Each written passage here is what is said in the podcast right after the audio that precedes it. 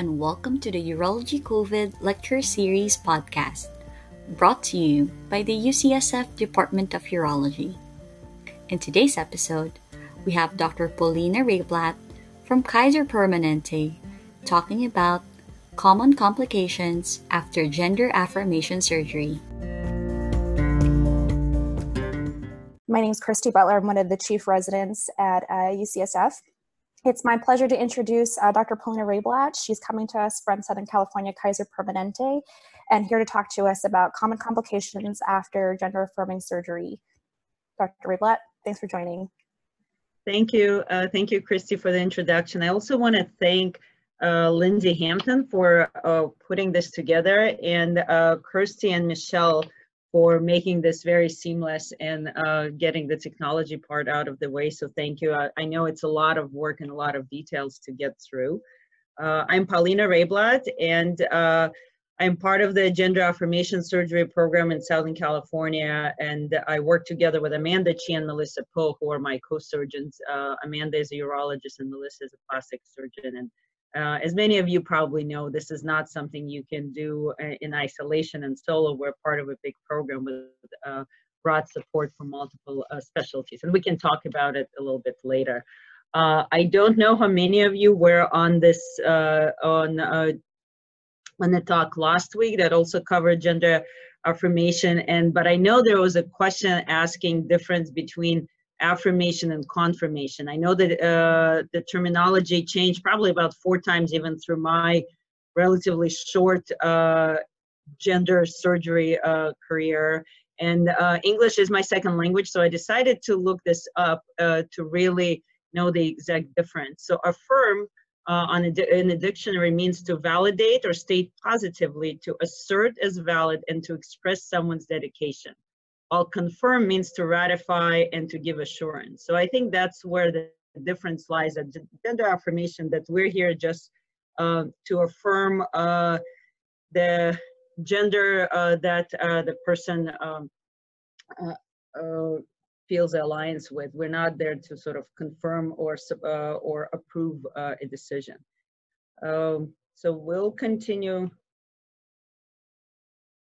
on one second. There we go.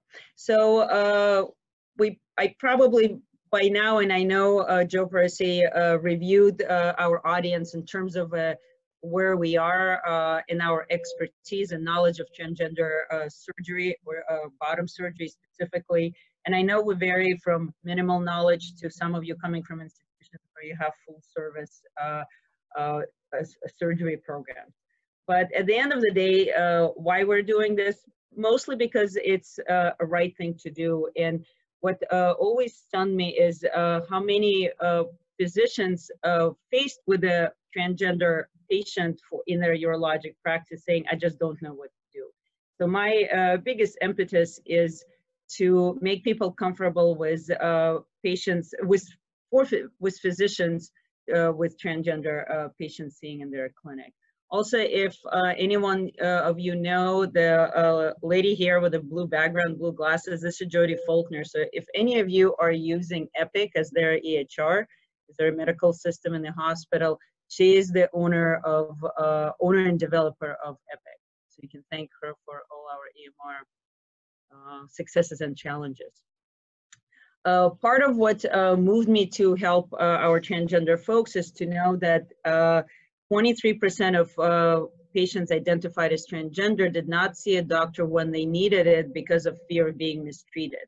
And when surveyed, they've ranked uh, their reasons for not seeing a physician in sort of a following order. And 40% of uh, patients reported that their physicians were poorly educated and specifically uh, transgender, gender non-conforming issues.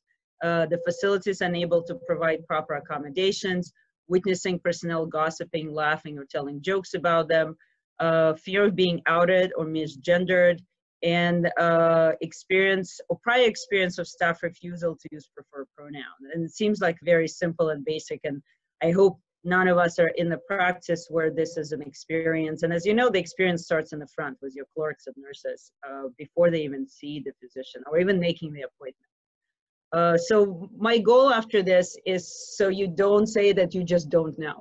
uh, majority of our patients will come see you not to ask for gender affirming surgery, but transgender patients have overactive bladder and they have vaginal atrophy if it's a transgender male who's been on uh, testosterone for a long time. They can have renal masses, bladder cancer, hematuria, all the uh, uh, kidney stones. So all the issues we treat in uh, our cisgender patients happen in transgender patients. So if anything, I want you to walk away from this saying that you know how to um, treat basic things in uh, transgender patients. Uh, statistics you probably have seen is it's about 1.6 million patients. So compared to our prostate cancer, let's say patients or patients with kidney stone, it's a very small proportion. Yet, uh, these patients do consume uh, a relatively high uh, amount of healthcare, so it, it appears that they're more present in our uh, clinics than uh, represented by pure numbers. I will not spend time on a genderbread uh, person or there is a gender unicorn. You probably, most of you have seen it and uh, are relatively fluid in differences between identity, expression, sex, and orientation. Uh, wanted to confirm and affirm that it's not a new thing. It's not because it's been on the news or, you know, Netflix shows. A mentioning of uh, transgender folks goes as far as 900 BC, out of all places in Russia. And transgender folks been with us uh, throughout the world, um, in any part of the world. If we look at the United States distribution, we definitely have sort of a coastal distribution, which probably correlates with uh, politics, attitude, and insurance coverage for certain issues rather than, um, and, and just uh, population density. Uh, this is uh, out of an abstract that was submitted to Western Section uh, AUA Health Policy Essay uh, two years ago and uh, showing the medical coverage by state. This is specifically Medi-Cal, but usually commercial coverages follow that. And as you can see, it somewhat follows our political map as well. Uh, important to know that, back to my idea that not all transgender patients are going to see you to asking for bottom surgery or for affirming surgery. Only 20% of transgender patients will uh, actually go through any kind of affirmation surgery, and small percentage of those will be uh, asking for bottom surgery. Most of the transgender patients are in a state of either hormone uh, transition or mid-transition with, uh, without any surgical intervention. Um, I will not uh, stay long on this. Mostly we're in the area of we're just washing our hands, right? We're all in this. So uh, we probably most of you know WPATH is our guiding uh, sort of manual on all things transgender when it comes to healthcare. So it covers mental health, hormone, reproductive health, voice therapy, surgery, and specifically applicable to guidelines to proceed with uh, bottom uh, surgery. So this comes our um, question of the lecture. And this is something that, again, you don't need to be um, knowledgeable in specifics of transgender care because I think every uh, everyone graduating from urology residency is able to do bilateral orchiectomy. So if a transgender patient comes to you with diagnosis of gender dysphoria and asking for a bilateral orchiectomy, which of these criteria they need to meet before you can uh, proceed with a bilateral orchiectomy? So I know uh, Christy will start our poll um, and we'll give it a few seconds for uh, you to look and answer.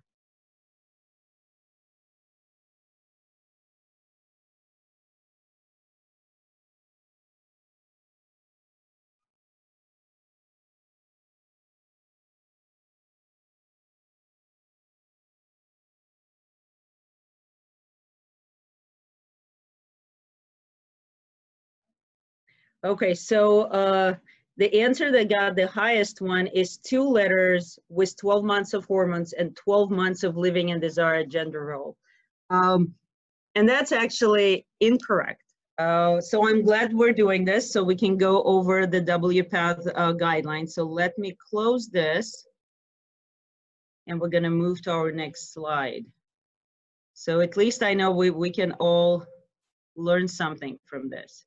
So if you look at the uh, guidelines from WPATH, I kind of put it in the, um, in the chart so it's easier to remember. And the way you want to break it down is is it above belly button or below belly button? As urologists, we obviously deal with things below belly button. So if you're below belly button, you need two letters. And most people answer correctly that you want two letters of mental health support. But if you think surgery is simple versus complex, if it's a simple surgery, you do not need 12 months of living full time in the desired role. So for an orchiectomy, if the patient comes to you with two letters and they've been on hormones for 12 months, you can offer them an orchiectomy. Uh, the basic criteria, things like cardiovascular health and just basic stuff that you would do for a TURP, for example. So that's the important distinction between the complex genital surgery and the orchiectomy. You don't need 12 months of full living for an orchiectomy. Um, we know that, uh, so uh, another part I didn't say in the beginning, I'm gonna uh, only focus today on feminizing surgery Joe Pariser did both last week, and I always do a talk on both, and I always feel being out of time and kind of really not going over each part in detail. So I figured I'll focus on complications of vaginoplasty today.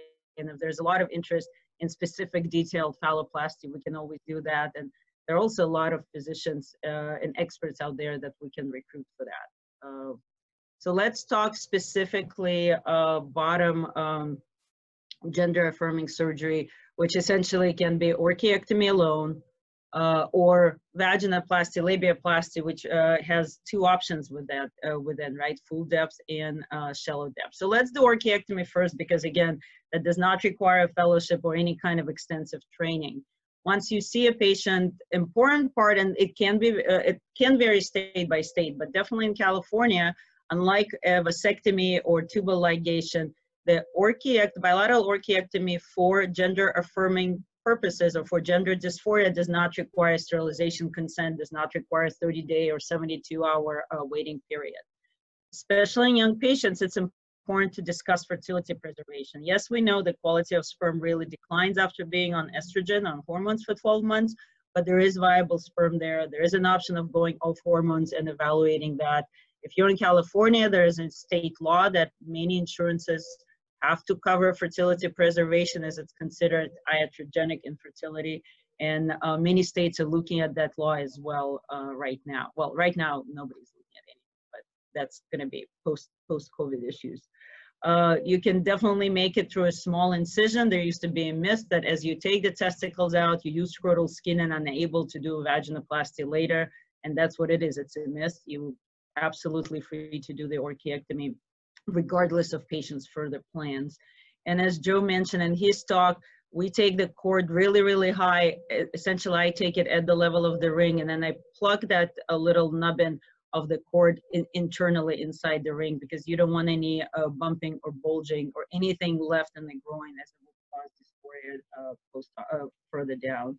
Um, uh, once the testicles are out, patients can uh, stop their spironolactone. And if you survey your patients for reasons why they want the orchiectomy, even if the vaginoplasty is somewhere down the line in their plans, is mostly because patients really hate uh, the side effects of spironolactone uh, and potential renal insufficiency with that. So they can stop spironolactone that day, and usually they can reduce their estrogen uh, dose by half. But they do need to see their endocrine or their primary care physician uh, for more uh, sort of more detailed dosing. But in general, 50% drop in estrogen needs post uh, post orchiectomy.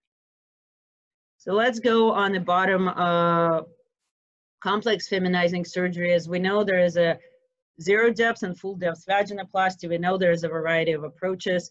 One comment about zero depth when we started, we call it zero depth because that's what it is. It's essentially vulvoplasty. And it seemed like calling it shallow depth was really in vogue, both on the physician side and the patient side, because it just seems less, I guess, definitive or less zero. Uh, what we've learned that when we say shallow depth, a lot of patients perceive it as that you are giving them some vaginal vault or some something in there that potentially can lead to ability to have penetrative intercourse. So we've learned our lesson that if we are doing a shallow or zero depth, we kind of went back to calling it zero depth and uh, very, very carefully explaining to the patient that what you result with other than external appearance of female genitalia is really a dimple. There is no uh, no depth in there to maintain any kind of meaningful intercourse, whether it's uh, with a penis or any kind of toy or dilator. So we've, we've learned that uh, while shallow sounds a little bit better, we should call things what they are probably. Uh, we talked about approaches of penile inversion and peritoneal and a colon vagina, but we're gonna focus here on a uh, penile inversion vaginoplasty. So uh, what I what we do for patients as we go through the class getting ready for this, we showed them very similar slides. Mainly, I feel like if you understand the steps of surgery and the pitfalls, you understand where the complications come from. Uh, starting with electrolysis, uh, it's very important uh, hair removal before the vaginoplasty. And people vary in their beliefs on electrolysis versus um, versus laser. And I'm in an electrolysis camp. You don't have to be in my camp. I feel this is more permanent. Uh, and I will show you a picture later of what happens when the hair removal was not done uh, adequately or properly before uh, before the surgery. And sometimes patients are in a hurry. They really want to get into that sort of slot that was open last minute. And I would really strongly encourage to not uh, succumb to the to the pressure and making sure that the hair has been removed properly. So this is uh, our marking. While I'm on this, uh, I'll also mention uh, there are various uh, practices out there on uh, how we uh, manage hormones. We personally stop hormones two weeks prior and everybody gets heparin at the time of surgery, but this is very variable. Um, we do do a free graft and my plastic surgeon on the back table prepares the uh, apex uh, of the vagina while I'm doing the dissection. I'm going to spend a minute here on this neovaginal canal because I think it's probably the hardest thing to learn in this surgery and that's where most of the complications arise that lead to uh, serious problems.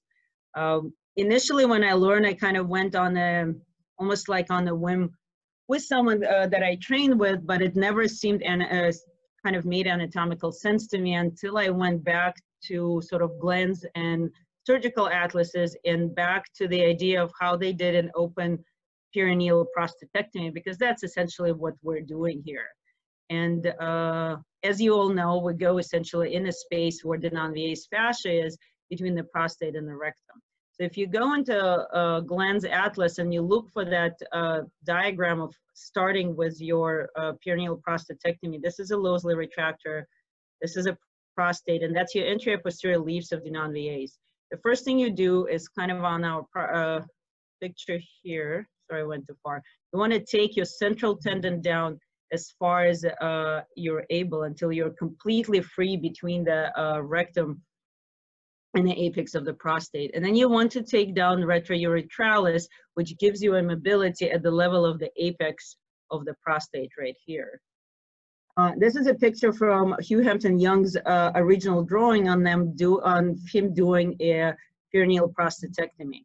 So there also another approach was called belt approach, and I can't tell you that I know what uh, exactly Dr. Belt did, but Hampton Hugh Young did what we're doing now for vaginoplasty, is taking down rectourethralis and getting exact, dropping that sort of attachment of the rectum down and getting into the Denonvilliers. The difference is that he was operating on patients with 100 gram prostates and we're operating on patients who've been on estrogen for a number of years. So our landmarks for the apex of the prostate are really different. Uh, so this is back to this diagram of getting into the space and the, the old surgeon that helped me learn uh, getting into the place kept saying this thing pearly gates and I thought he kind of made it up and then I found this also in the Glenn's in the in the uh, in Glenn's atlas of that the space between anterior and posterior layers of the Denonvilliers actually exists and it's been called the pearly gates.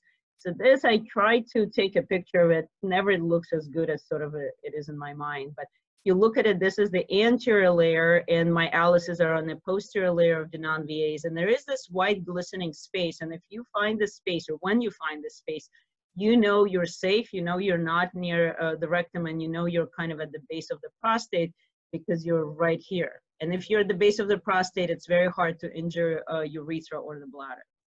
So kind of going back to the anatomy, it helps you to keep your landmarks. Um, I'm gonna see if this works, and I apologize for the sound.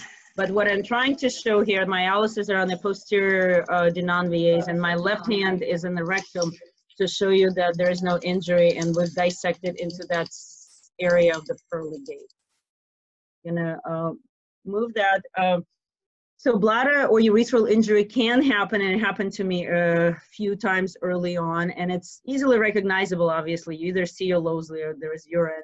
You you repair it uh, and you cover it with a bulbocavernosus muscle that you hopefully have uh, preserved uh, in your prior dissection.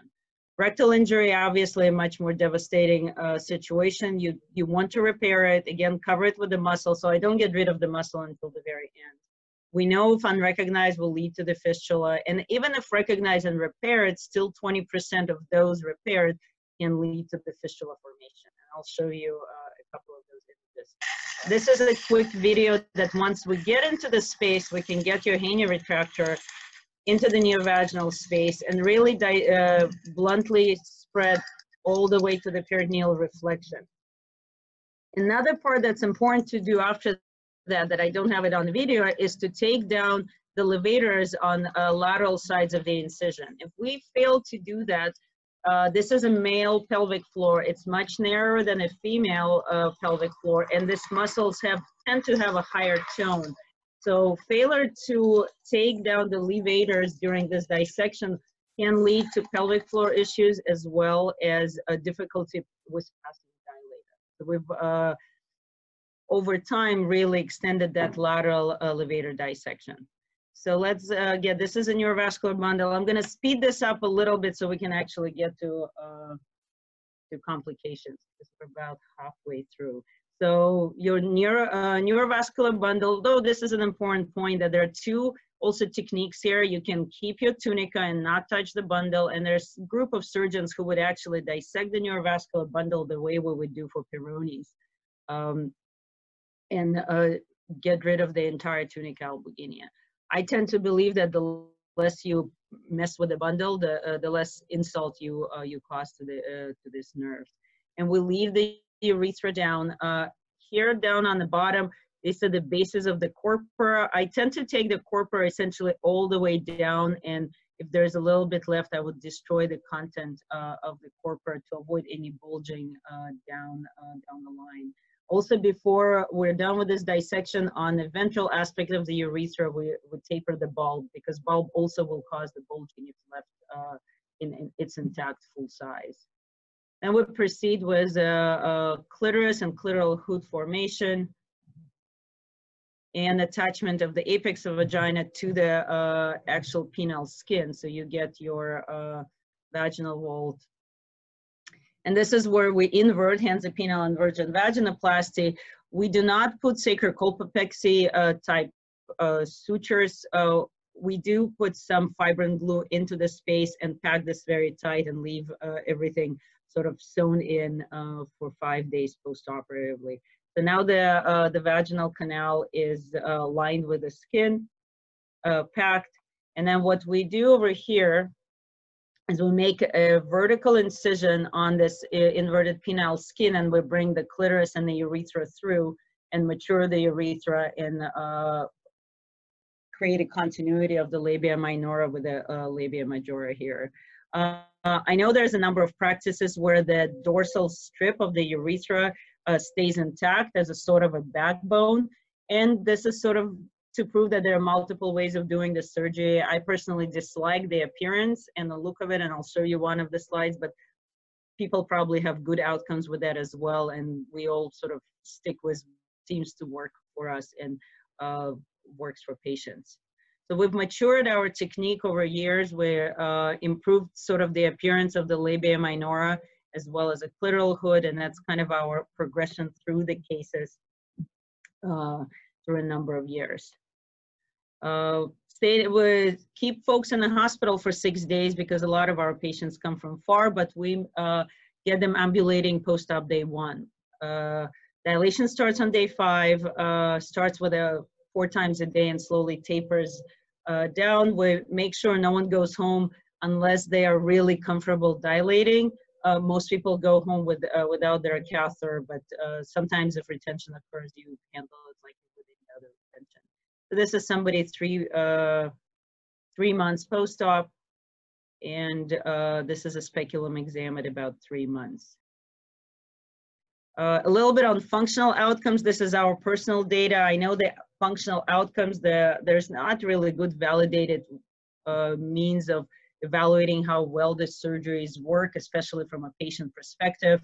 Uh, on our review of sort of just general uh, satisfaction survey, most patients were very satisfied or satisfied with functional and cosmetic outcomes. But as you see, there's always somebody who was very dis dissatisfied or very dissatisfied. We also looked at their uh, sexual function, asking for presence of clitoral sensation and orgasm, as well as a decision regret. And uh, this was overall satisfaction and uh, numbers on the clitoral sensation and orgasm you can see on the right of your screen. And a decisional regret scale is a standard validated questionnaire, and we're happy to see that on a scale from one to four, one uh, was a predominant answer in our cohort of patients. While we personally did not have a patient yet to ask for a reversal, we definitely know that regret does exist and uh, definitely uh, presents a, a, challenging situation. So let's go uh, through complications. Uh, bleeding post-op, that's something you would encounter if you, if you practice and perform the surgeries primarily. Uh, this is our very, very early case and we take the person back and bleeding was from the urethral bed. What we've learned over time that uh, this is definitely where the most bleeding occurs is the urethral bed, and we've adjusted our technique of how we mature uh, the urethral stump. Important to evacuate the hematoma because as it progresses, it in your drain, especially if your drains are not putting out enough, uh, it can progress into the vaginal canal, which will separate the uh, the penile skin from the vaginal vault, and that ultimately will lead to a necrosis and the death of that vaginal lining, which might heal by secondary intent, and in most cases it will, but it can lead to loss of the vaginal canal.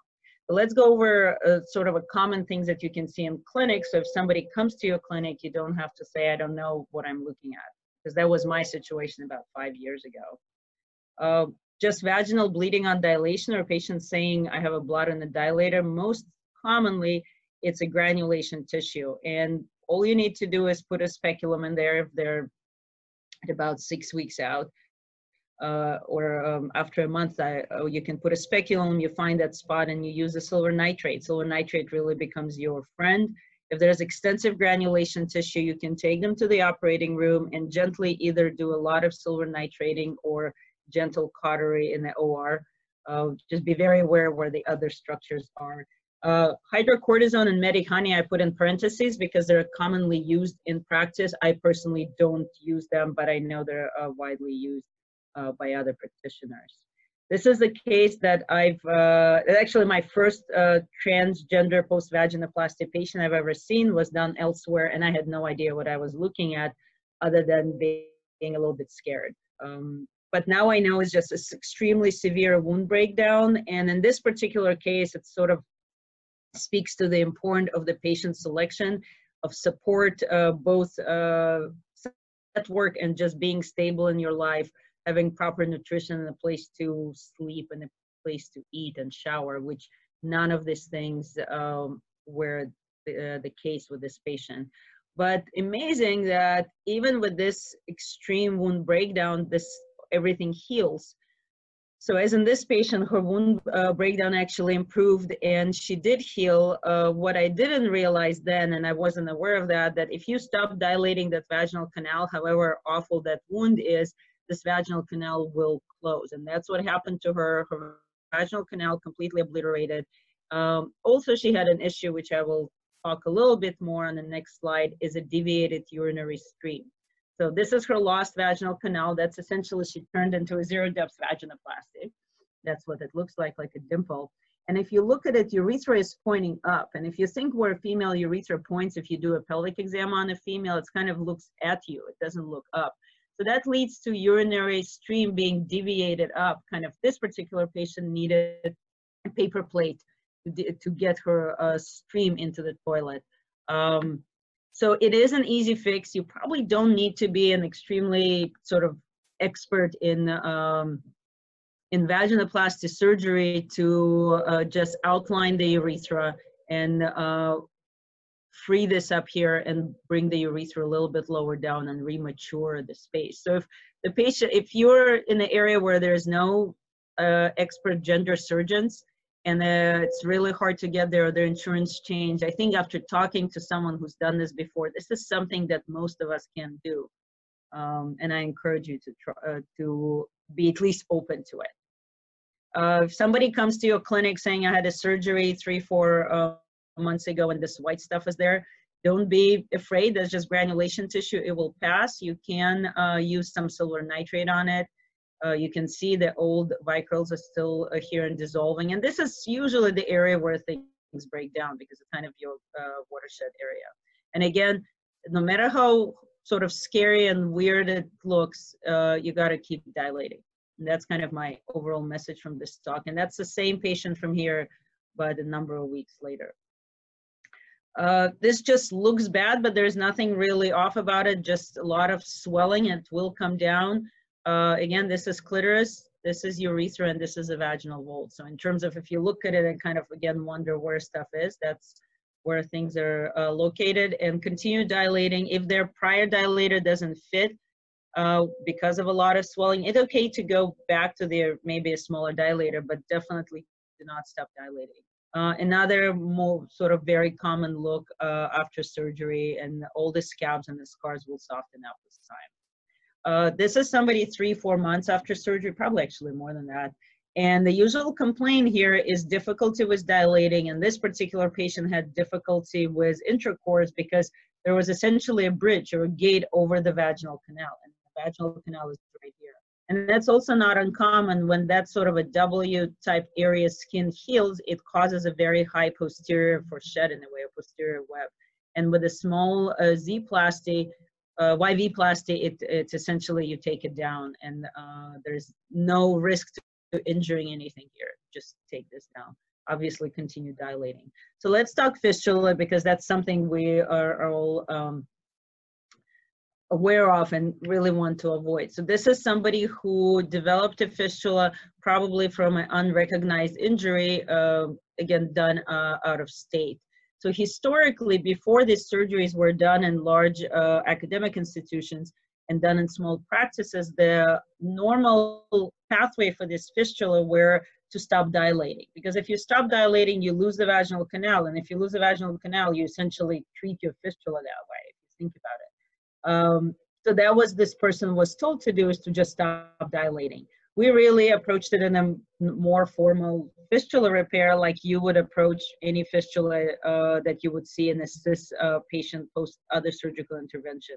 So she got a colostomy, and we've treated it the way you would again approach a perineal repair of the fistula.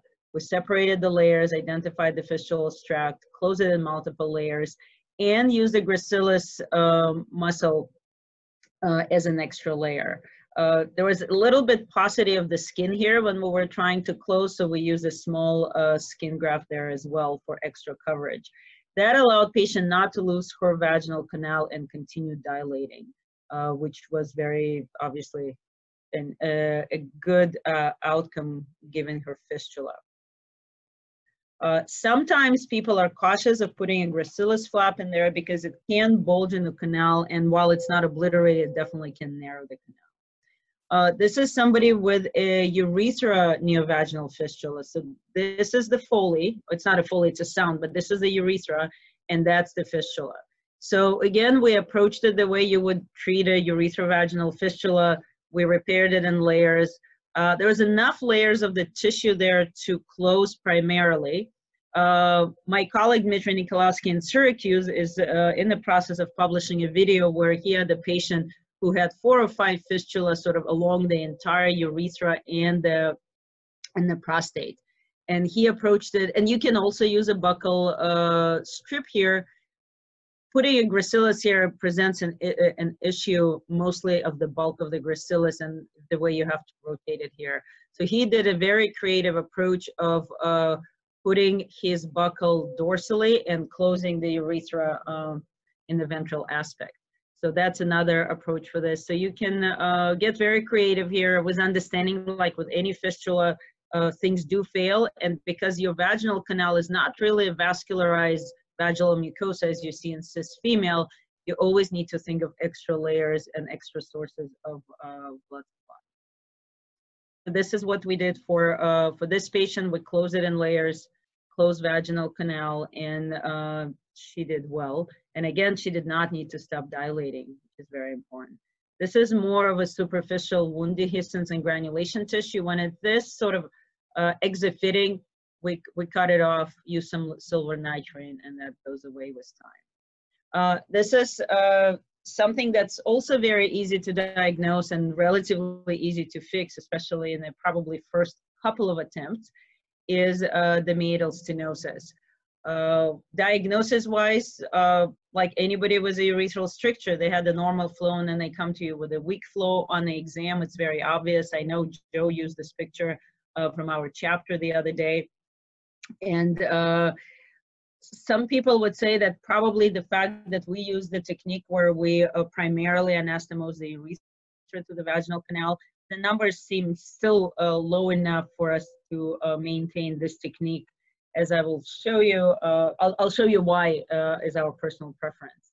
It's very easy to identify it. You take out this strictured fragment and then you remature your urethral meatus after you spatulate it and essentially think of it as a perineal urethrostomy. And I know every one of you know do that. Uh, this is my reason, and ignore this, that's probably not particularly uh, aesthetically pleasing, but that's my reason for why I dislike uh, leaving the posterior or uh, dorsal urethra as a plate for the clitoris. After a number of years, it tends to have that kind of like a dry pink appearance because there is no um, there's no lubrication or urine coming through that area and it starts looking kind of a old pink crinkly paper. But that's uh, that's again uh, personal preference or unpreference of mine. Uh, this is another interesting uh, case. If we were in the more kind of like was able to talk to you back and forth i would sort of ask you what do you think it is? But i can tell you that uh, this is somebody who had a surgery about a year ago uh, did well, very sexually active, and uh, started to have bleeding. Uh, on the exam, her entire vaginal vault was covered with, uh, with warts. So uh, vaginal warts, whether she uh, was positive before or these are new, hard to tell. But that's, you treat them like you would treat vaginal warts or penile warts and anyone else. We've done all the proper, you know, that was before COVID time, so we had easy access to all the proper uh, equipment uh, to resect those and uh, have this patient on close surveillance. Uh, this is one of the cases, um, of course it's not mine, right? You always show somebody else's complications.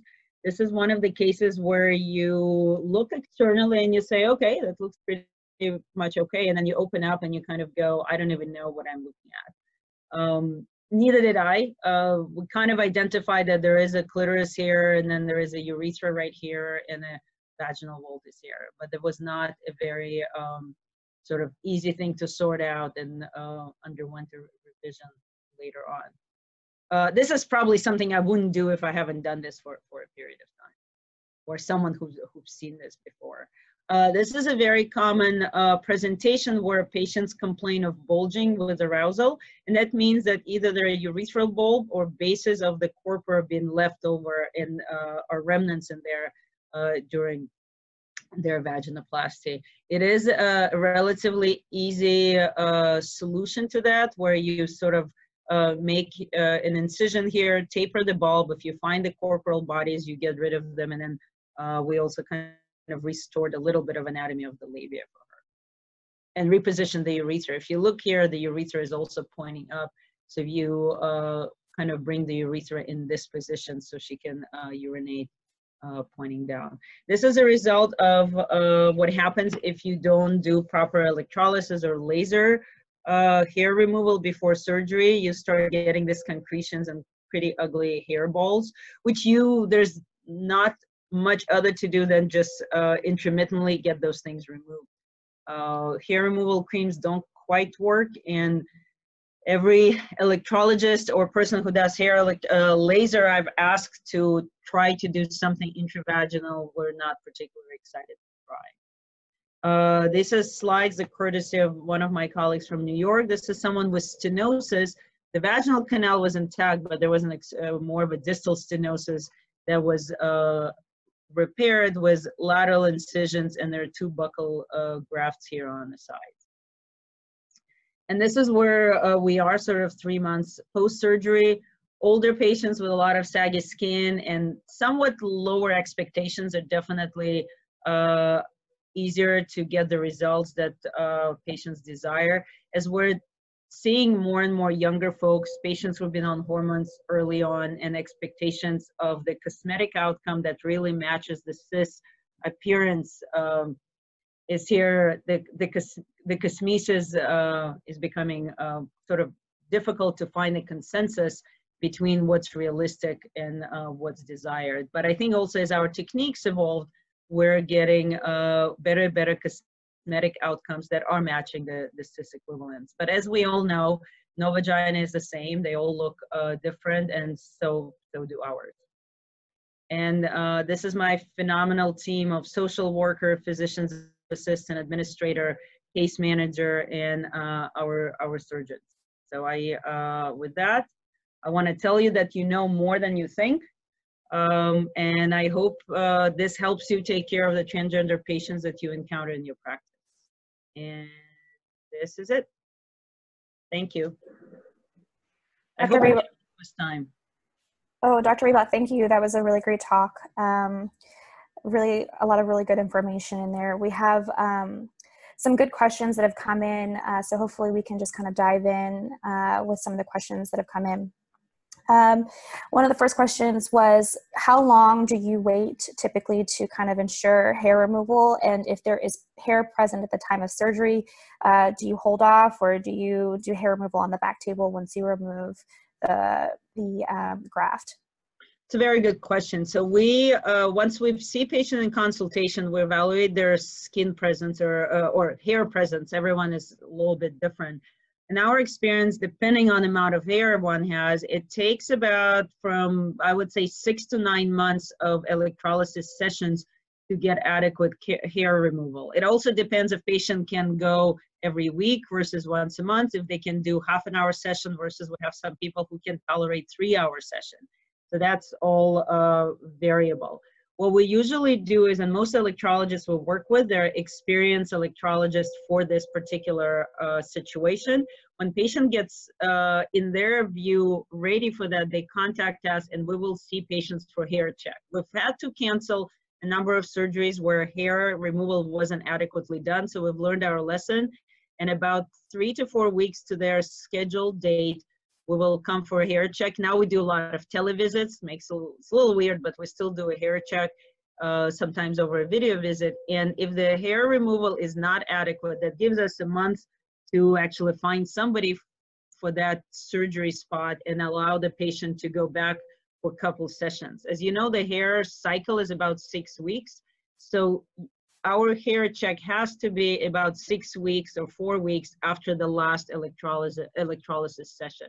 Otherwise, you're getting a little bit of a false uh, hairless exam. Great.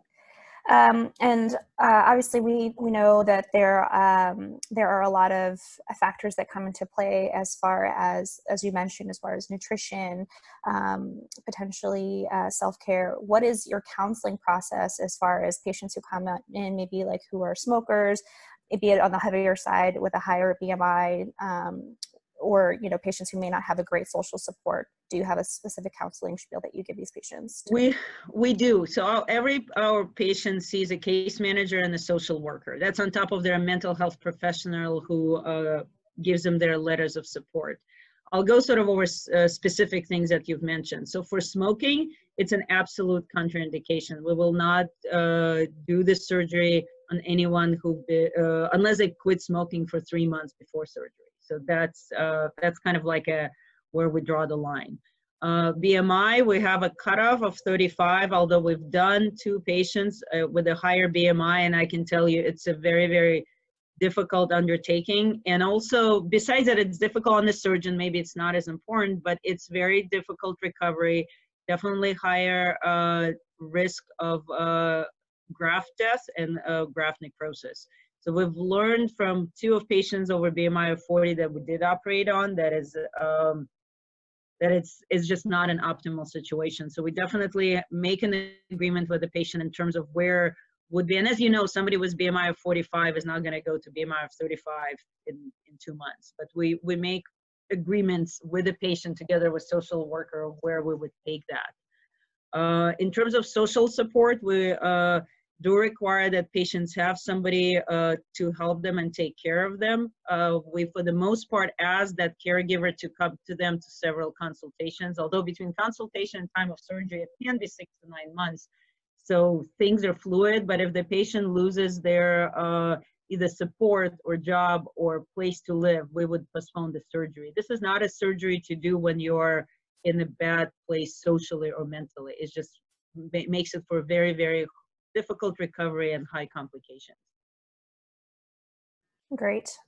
Um, and then getting into a little bit of the intraoperative uh, questions. Um, so you mentioned, um, you know, sparing the bulbar cavernosus muscle. So how do you go about doing that if that's required for a flap? Just if you can comment so, a little bit on it.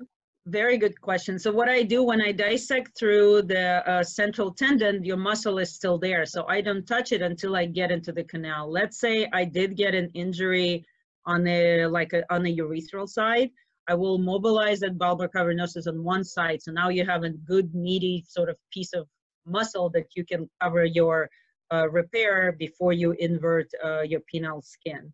And same for the posterior, if uh, I were to injure the rectum, I would mobilize the muscle, I would free it up off the corpora on one side, depending where the injury is, and kind of uh, use it as a coverage after I've done the primary repair. Okay and this kind of gets into our next question. So, um, one commenter asked if, uh, with a 20% fistula rate, uh, when you recognize a rectal injury, uh, do you just repair and continue, or do you abort and come back another day? So, we continue. I have to say, we've uh, in our three years, we've been very fortunate, and we've got into a rectum once. Uh, we repaired primarily covered and did not get a fistula. That being said, we've repaired other people's fistula, so they definitely happen, and you see this reports. But uh, what we did though for that specific patient, uh, after we've uh, covered it with muscle and continued with the case, we did not start dilation at day six like we do otherwise we brought her back, took out the packing, repacked her with a fresh packing for another week. So we postponed the dilation uh, by a week, whether it's right thing to do or not. There was a little bit of a learning on the spot, and either it's a it's a good protocol or we got lucky, but we did not get a fistula in that specific case. And um, can you comment a little bit on the necessity to repair urethroneovaginal fistulas if they're distal to the sphincter? Are you repairing all fistulas or just those with incontinence? That's a very good question. So I've uh, I've caused two fistula in my three years, and one of them I didn't repair because she is not symptomatic. You're absolutely right. Who, who asked the question? If it's very distal, you will not have symptoms, and she never noticed split stream because I think she predominantly voids through the fistula. Although that specific patient also has recurrent UTIs, which hard to explain by the fistula itself, but that's sort of the reality of that patient. And she herself declined the repair. The other fistula uh, had a very symptomatic split stream, and she kind of felt like urinating through the meatus and also intravaginal, and we repaired it because because it was symptomatic. Okay, great. And how would you recommend going about managing strictures or meatal stenosis in the emergent setting? Let's say they're going to a center um, that may not have a transgender reconstructionist. Do you mm-hmm. recommend, is it okay to dilate and place a catheter? Is it better just to place a suprapubic tube? That's a very good question. I think if it's a first uh, presentation, like I showed you, somebody with a narrow uh, opening and like any meatal stenosis, I think you can dilate and put a catheter in, and uh, we have dilated. The only part I'm almost certain that they will all recur. It's not like your regular stricture when you dilate and have some percentage of people who will maintain the patency, but it definitely buys you time. I don't think you uh, burn your bridges by dilating and putting a catheter in, especially if it's their, let's say, first presentation and then uh, figuring out a place for them to go or consulting with someone how to repair it. But in an in emerging setting, uh, I think it's safe. Unlike in a trans masculine patients, right? Patients who have this reconstructive urethra with pars fixa and pars pendularis, where you can definitely cause some issues. Think about these folks, it's a short male urethra. If you get uh, your uh, wire and dilators in, you're safe to dilate. Perfect. And um, can you comment a little bit more specifically on where you place the fibrin glue during your penile inversion and have you had any experience at all with, say, the graft falling out? Um, and then what do you do? So right before uh, inverting that penile skin, when we put a Deaver in there, we literally put it on um, on the Deaver. So if if this is our Deaver with a penile skin on it, we put it in and as we uh, invert it into the place, that's where we place it. Uh, we have not had experience with stuff falling out, although we definitely heard from our colleagues and seen reports. One of the things that it, when it does happen is when you take out your packing, if the packing is really dry and stuck in there, and potentially if you've had uh, a hematoma or something that prevented your skin graft uh, from sticking to the vaginal canal, uh, that's probably where you get uh, that sort of essentially prolapse. What we've started doing, because early on it felt like as we were pulling the packing, it was a little bit sort of hairy. We uh, obviously packing is very much saturated in uh, uh, in neosporin or any kind of like Vaseline grease. We also put a small red Robinson alongside the packing right before we take it out and uh, put some saline with a catheter tip syringe to sort of really re-moisturize that packing so it's easier to take out. The first, if, if you do have vagina fall out, you want to repack it back and pray essentially, but these cases from uh, our communication have a really high chance of loss of that, uh, of that vaginal canal and probably will need a revision later on. Yeah. Um, and uh, someone's asking, are you able to reach the peritoneal reflection on every case? And what's your average depth that you get on your neovagina that you achieve? So the first uh, question is yes. Uh, and the second question is sort of like what I tell my patients is everybody is different and the space, the length of the neovagina really depends of the space that you have from the perineum to your seminal vesicles or your uh, personal peritoneal reflection. It's definitely, I think, somewhat height dependent, but also anatomy dependent. Uh, you saw the two Heaney retractors. Uh, I've so far been able always to get the Heaney, both Heaneys into the to that right angle deflection and past that. Um, I will never stick to a number because that's something that I think in uh, in the gender affirmation surgery field you can get in trouble as people really come saying I want a nine inch vagina or I want seven inch and that number is also do you measure to the labia? Do you measure to the introitus? Um, but uh, everybody that I've operated on we were able to get to the peritoneal reflection. Uh, and just to get in, a little bit into post-operatively, so you mentioned that you give patients sub-Q heparin at the time of surgery. Um, do you continue the sub-Q heparin post-operatively, or is there a concern for increased risk for hematoma? We continue post-operatively in leg squeezers, yeah, and then we stop before they go home. Okay. And similarly, um, what is your uh, role, what what is your plan for use of estrogen or resuming estrogen post-operatively? They uh, go home on half the dose of estrogen they came with, and then they have an appointment with their endocrinologist within a week of discharge, and sometimes on the telephone so they can redraw the levels and see uh, where their new doses dosage is. Great. Um, and then just going back uh, to preoperative management, do you ever suggest or offer to any of your patients with, say, BMIs over 40, um, bariatric surgery? Is that useful or helpful at all? Uh, we definitely what we do is we send them to a program uh, because we're an integrated system. So we send them to our uh, colleagues in the bariatric program to work through what options can be done for these patients. We've had somebody to undergo bariatric surgery, but we haven't sort of gone to operating on the patient. We it's it's a challenging issue, like for anybody who is in this category. Uh, but it can be offered. A lot of it is as you all know, weight loss is a long-term commitment and it's not an easy journey. Definitely. Um, and can you comment a little bit on your experience with intestinal or colovaginoplasties and complications from them? So uh, my personal experience is the complications of the surgery, someone that we've seen in clinic coming from elsewhere. Uh, currently, uh, I, I don't perform them personally. Um, I can tell you from the cosmetic appearance and the functional appearance, it's something that I would try to avoid in patients, especially now considering that we're widely adopting the peritoneal reflection uh, approaches that I think in the long term, if we can avoid intestinal vaginoplasty, that would be ideal. Okay. And um, someone is asking about um, performing prostate exams post vaginoplasty. Um, is this more challenging? Is this more difficult? Um, and what has been your experience, say, with monitoring patients for prostate cancer um, who've had vaginoplasty? That's a very good question. And let me take it sort of one step back is monitoring transgender patients who are not, who have not had vaginoplasty.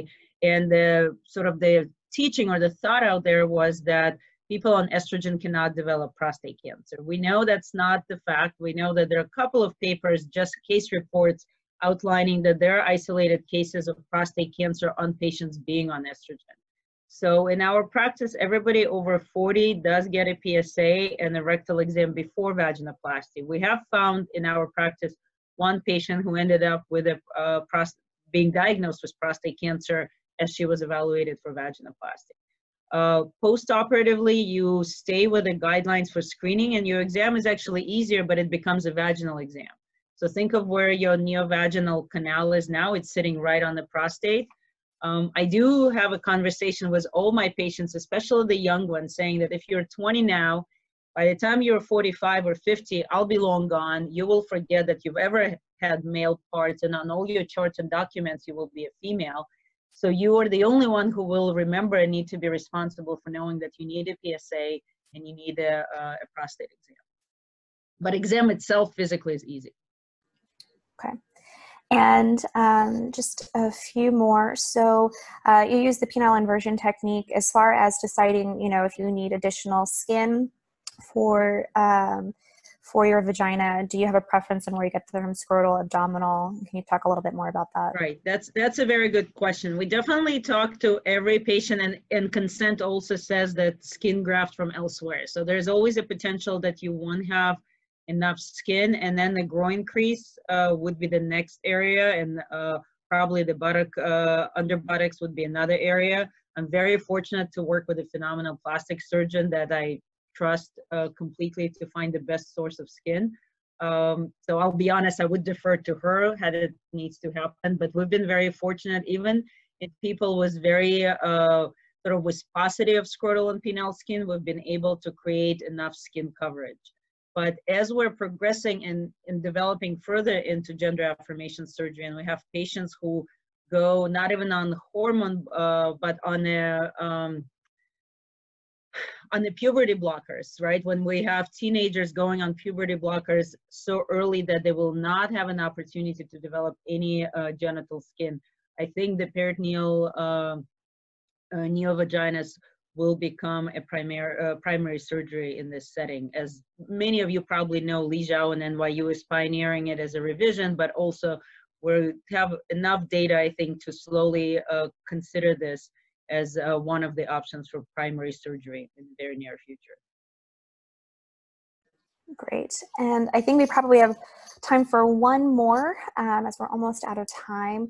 Um, can you comment or give some any advice uh, potentially from your experience on how to maybe better educate some of our colleagues that say in the emergency room or um, in other services that may you know not have as much experience dealing with transgender patients and how we might better incorporate or educate these patients so that we're not exploiting them when they come to, to right. see them that's a very good question, and I've spent a uh, probably good part of last 18 months doing this in Southern California, and I'm in a fortunate setting where our emergency rooms are also integrated as well as all our hospitals in Southern California.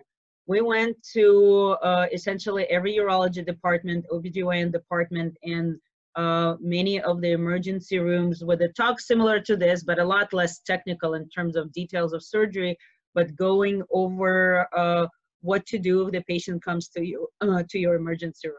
We also have agreements uh, specifically for trans uh, transmasculine patients that uh, leave our hospital with suprapubic tubes.